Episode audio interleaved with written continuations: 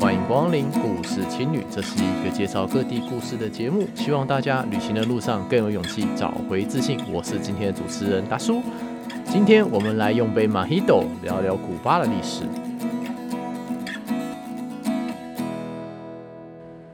最近呢，周杰伦又推出了他的新歌，相信大家在 YouTube 上面都可以看到这首歌。这首歌的名字叫做 Mojito。马哈是古巴的一个非常有名的调酒。周杰伦在这首 MV 里面呢，穿着花衬衫，在古巴的首都哈瓦那里面，跟着在地的村民还有乐团一起唱歌跳舞，开着老爷车经过了知名的海滨大道，非常悠闲而惬意的生活，让人非常的羡慕。这座城市哈瓦那。也是不少艺术作品还有艺术家所诞生的地方，就像是《玩命关头八》的开头，冯迪所开着一辆老爷车跟别人赛车。拍摄地点同样是周杰伦所开的海滨大道。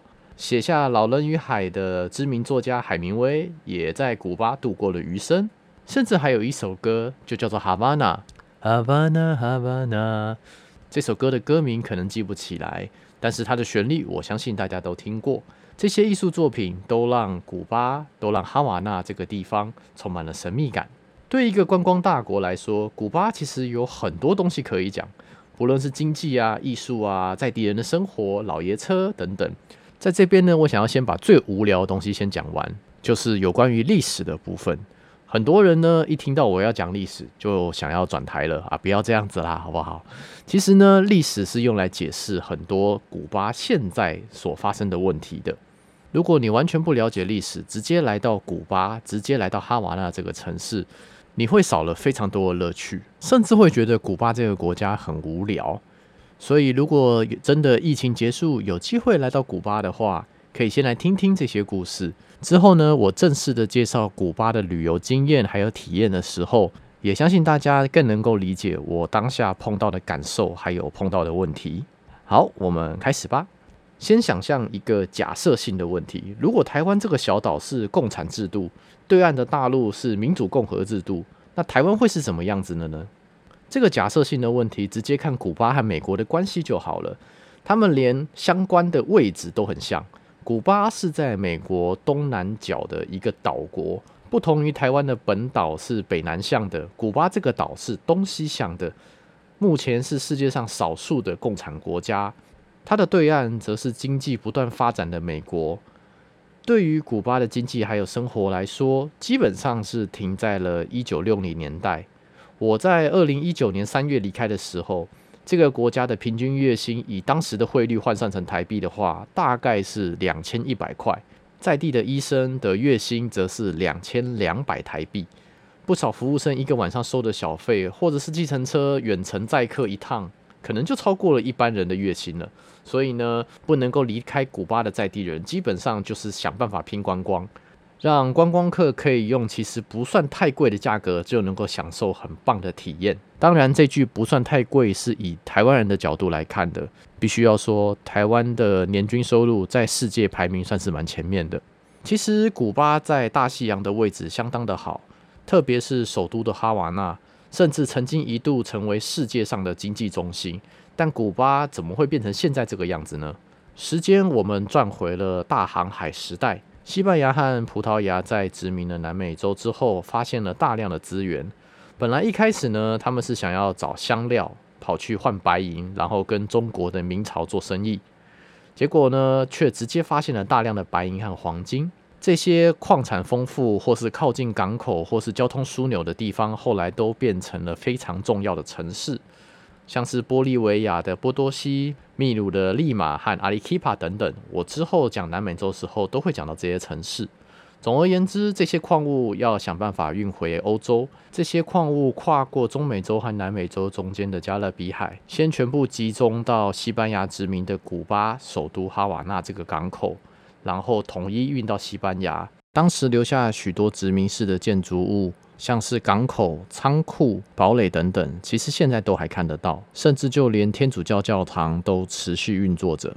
在这个航运的过程中，发生了许多海盗的故事。后来很多影视剧都有改编这些故事，像是电影《加勒比海盗》或是漫画《海贼王》。当时长途海运最大的问题其实是营养还有病菌的问题，毕竟当时还不知道所谓的维生素啊、细菌啊、干净的水资源是什么概念，这些后来都跟 Mojito 这个调酒有点关系哦。因为古巴的天气还有地质，让在地的蔗糖品质非常的好。利用甘蔗汁所蒸馏出来的兰姆酒，在当时相当的知名。这些海盗发现呢，喝酒比喝水更不容易死，加上柠檬还有薄荷叶之后，效果更好。而且这些东西可以放在船上放很久，渐渐的变成了海盗之间非常重要的一个饮品—— Mojito。当然，我们现在知道是因为酒本身可以杀菌。薄荷叶还有柠檬叶，则是可以补充维生素的关系。不过这些知识对于当时人来说似乎是太先进了，不然的话，他们应该会像我们《海贼王》里面的娜美一样，直接在船上种橘子树。时间的齿轮持续的运转，随着白银的需求量下降，古巴的交通地位再也大不如前了。一八六五年，美国南美战争结束，经济逐渐发展。这个时候的南美洲很多国家都已经独立了，但是中美洲的古巴仍然受到西班牙的统治。一八九五年，已经非常接近二十世纪的时候，他们开始推动了独立运动。西班牙军队暴力镇压，美国为了保护巴拿马运河，所以在一八九八年跟西班牙开始打起了美西战争。美西战争期间，古巴和美国共同对抗西班牙军队。这两国也算是友军了啊。美军常常停驻在哈瓦那这个城市里面。当时的美军非常喜欢把古巴在地的兰姆酒混上他们的可口可乐，大家一起举杯庆祝。后来美西战争结束，古巴从西班牙手中独立之后，这个调酒就变成相当知名的自由古巴了。但回到历史来看，可乐是一八八零年代才出现的东西。到底一八九八年的美西战争是否就能够让可口可乐这么盛行？我是有点怀疑啦。或许是一个行销故事，不过没有关系，自由古巴还不是这个时候红的。之后美国会发生另外一件事情，让自由古巴这款酒真的红起来。美国人派兵打跑了西班牙人，古巴人以为自己就像南美洲其他国家一样，也已经独立了。当时的古巴的商业模式主要是受美国对糖的需求影响。古巴种植大量的甘蔗，出售给美国用于饮食、制药等等产业，成为当时最大的制糖国家。但是本身的政治还有宪法却受美国的影响而动荡不安。一九零六年，好不容易选上了第一任总统，居然被美国给轰下台。美国派了新的管理者还有投资人进入了古巴。还跑来古巴这边兴建军事基地，这才让古巴人知道自己从来没有独立过，自己实质上变成美国的一块殖民地了。一九一四年，第一次世界大战开打，不过基本上是在欧洲战区，古巴和美国这边其实没有受什么影响，反倒是因为欧洲的甜菜产量下降，糖价大涨，让古巴这个时候突然整个暴富起来。古巴人砍伐了大量的森林，种植甘蔗，发展轻工业等等，形势一片大好。但是随着一战的结束，糖价暴跌，古巴便出现了大量的失业人口，人民便开始加入了军队，还有黑帮。一战和二战中间这段时间，美国实行了禁酒令，当时古巴和美国的黑帮就联合起来，从古巴运了大量的酒，偷偷走私到美国。看起来很像可乐的自由古巴，也是这个时候爆红的。苏联的共产主义也在这个时候传到了古巴。古巴共产党是在一九二零年代左右成立的，当时还不怎么成气候。不过在乱世之间，人民又穷又饿，共产制度似乎是满足了不少贫穷人心理的需求，所以发展得非常的快。一九二五年到一九五零年这二十五年间。这边有三个人可以记一下，分别是马沙杜、格劳医生和巴蒂斯塔。第一个是军人出身的马沙杜，他知道说，如果经济想要变好的话，古巴一定要脱离以糖为本业的经济模式。在美国银行的支持之下，开始大量的推广教育、观光，还有电话网络、广播电台、公共建设等等，连知名的议会大厦也是那个时候盖成的。现场看起来就跟美国华盛顿特区的那个有圆顶的国会大厦一模一样。也象征着马萨杜政府想要往美国这种经济模式发展。本来还算 OK，但是在一九二九年的十月二十四号发生了黑色星期五，美股大跌，原本资助的美国银行开始要求要还钱，财务压力之下的马萨杜越来越独裁。在一九二三年的时候，又发生了史上最大的飓风入侵事件，无疑让经济变得雪上加霜。大量的人口失业，人民开始暴动，军人出身的马萨杜只好出动军队镇压，也让革命的领袖格劳医生声望越来越高了。历史上有许多知名的政治家都是曾经是医生，格劳医生是古巴的第一位，等一下就会有第二位出现了。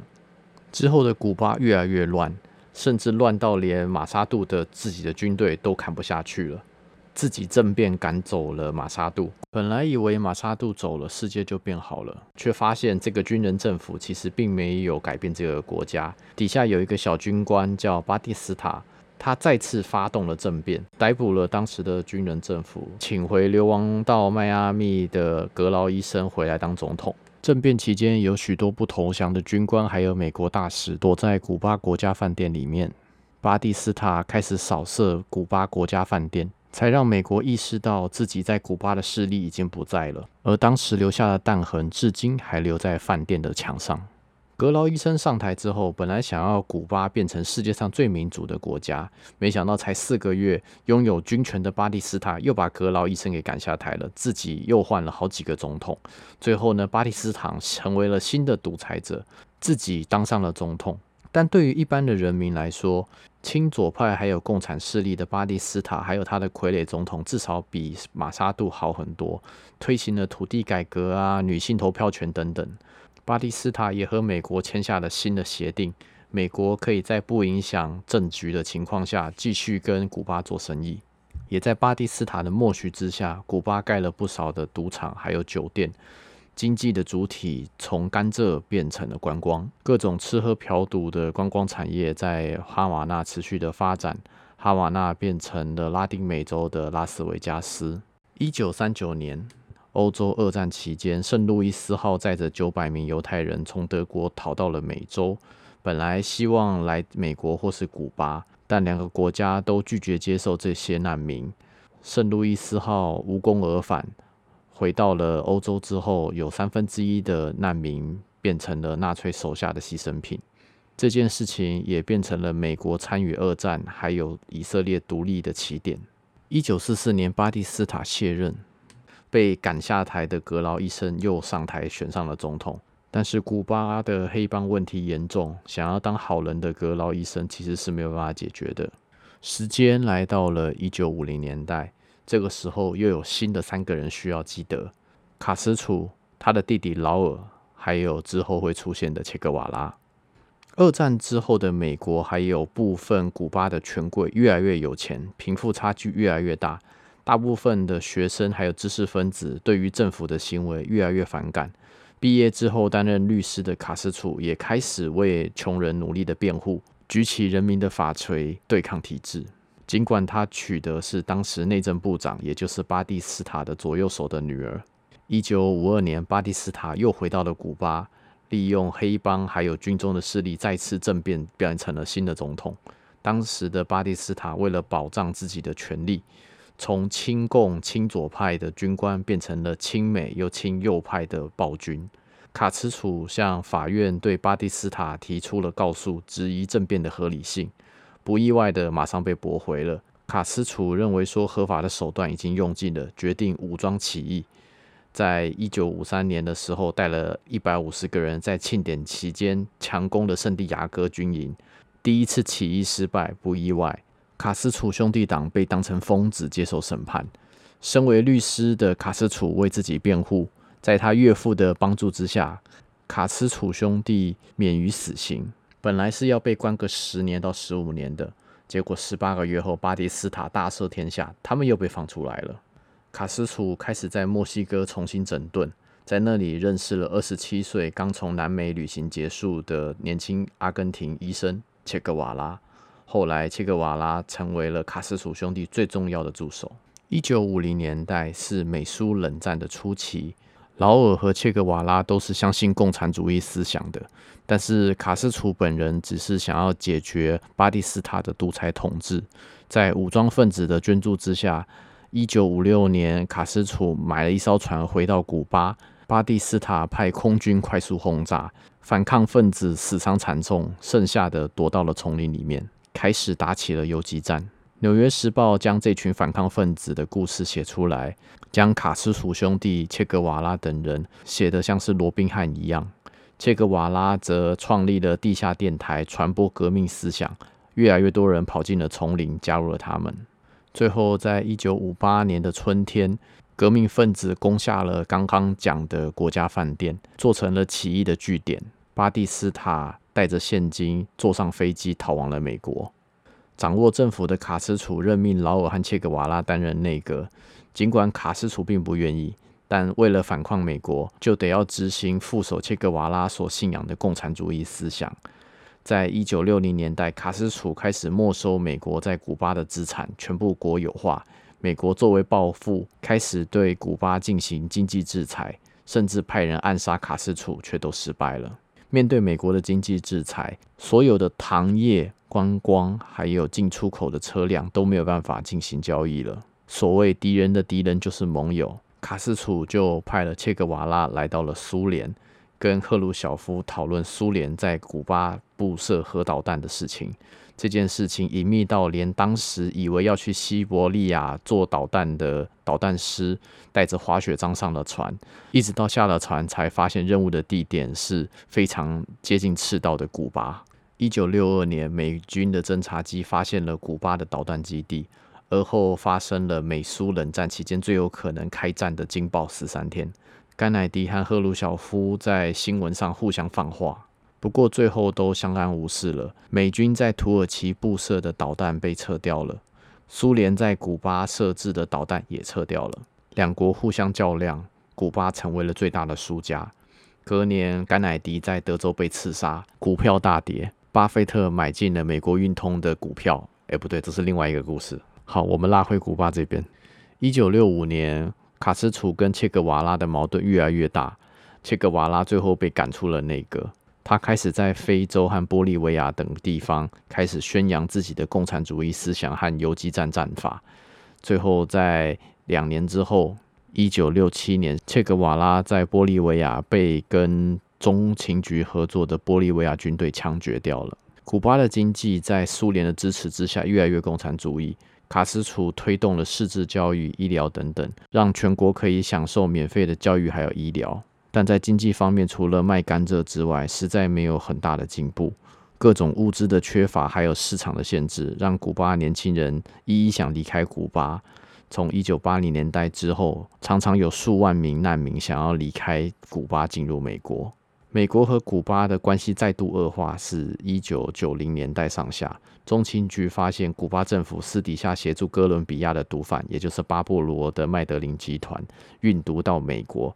哥伦比亚的毒贩将毒品空投到古巴的水域，古巴派船去接收这些毒品，然后在美国贩毒。古巴的银行甚至协助洗钱。影集《毒枭》就是在讲这段历史。期间也有不少革命分子也是在这个时候被卡斯楚给除掉的。一九八九年柏林围墙倒下，一九九一年苏联解体，古巴最大的经济支柱消失了。卡斯楚年事已高，在大庭广众下跌倒。政权由弟弟劳尔接手，尽管经济主要还是由军人给控制着，市场仍受到美国的经济制裁，观光产业还有医疗人才变成了是古巴经济的最后救命稻草。随着教宗的来访，古巴总统还有美国总统的见面，资本市场的齿轮一旦转动起来，其实就停不下来了。现在的古巴究竟是什么样子呢？去古巴观光又是什么样的感受呢？我们之后的节目再聊吧。如果喜欢我们今天的节目的话，欢迎在 Apple Podcast 上给我们五星评价，同时订阅和分享这个节目。节目下方有小额赞助的连结，希望大家愿意支持我们这个小小的节目。有任何问题，也可以来我们的 Instagram Story in the Hostel 跟我们一起留言互动哦。希望大家在旅行的路上都能更有勇气，找回自信。这里是故事青旅，我们下一期节目再见，拜。